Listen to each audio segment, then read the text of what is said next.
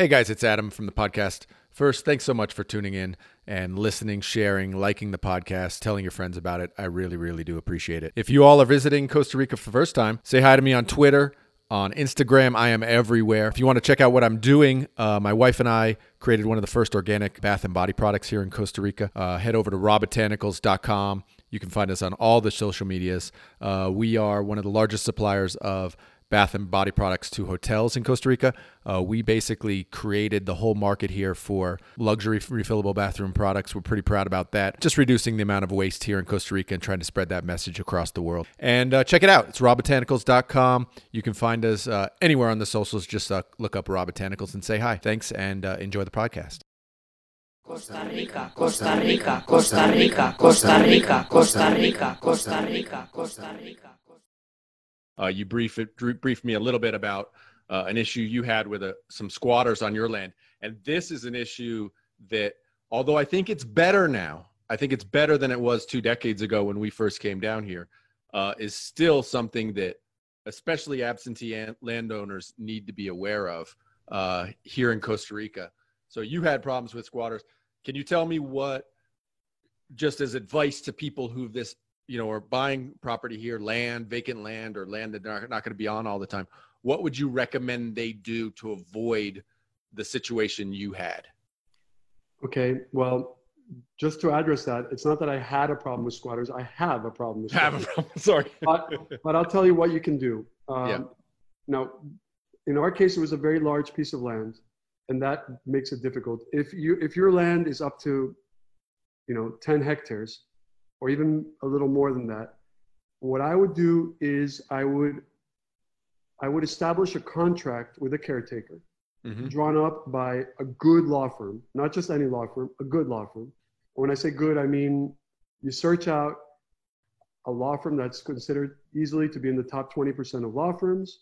Mm-hmm. It's gonna it's gonna run you twice as much per hour, uh, but you're probably gonna be billed more fairly, uh, and I think that with lawyers and doctors, especially surgeons, you don't, you don't, you don't, you go all out. You spend what you, you spend to your, as much as you possibly can, right? You can save money on floor, floor tiles. You can save money on, uh, you know, sinks yep. or showers, but don't, don't save your money on lawyers or doctors. And with lawyers, I, I think that um, you hire the best.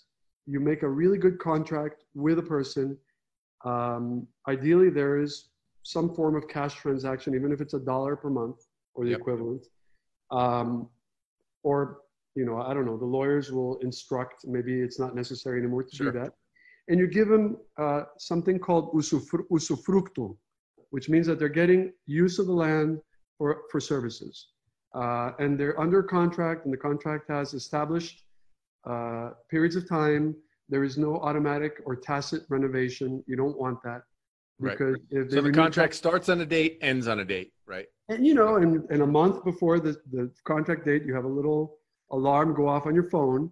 You call your lawyer. You say, I want to sign it again. The guy charges you, you know, half an hour. He bills right. you half an hour for that. And you sign again.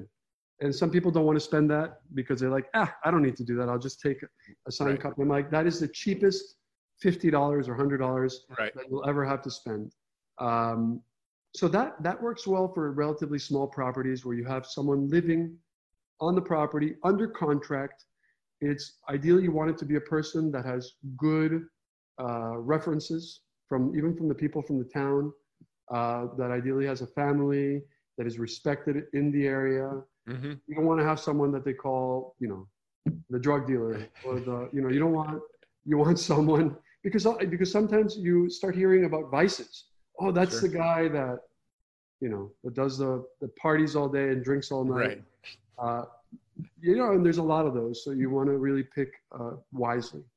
Right. Um, for larger pieces of land, I would suggest uh, if if it's not of a very high value, uh, the the you know the square meter, I would bring in three families, ideally related, and have three contracts. Mm, and ideally have okay. three places where they live. If there's no housing, you ideally you bring in a container that has a bathroom, that has working plumbing, that is, you know, where they can actually live comfortably. Yep. You figure it out, but you put people on there. Gotcha. Uh, if it's if it's of high value, in addition to having a family or more under contract, I would consider having an armed guard at night, and that's very expensive because again, you want to work. Sure. With. So that that would go, you know, that would be for companies of high net value, and yep. of and of large scale. If it's a small piece of land, be it big or small, uh, I mean, uh, of high value or low, mm-hmm. I I wouldn't worry about hiring hired guards because that's very expensive. Right. Yeah. So you're you're looking at it from a business perspective. It's like, okay, if you're going to make the investment in a large piece of land that you're maybe going to develop down the road or something, you have to budget in this kind of expense. And absolutely. it's it's it's just it's something that if you don't budget it in, you might lose your entire investment or absolutely. Be tied up for years in court. And, and the person stuff. That works for you or that has, uh, in our case, for example, we uh, we administer a piece of land in northern Guanacaste. Um, it's about one hundred forty acres uh, on the ocean.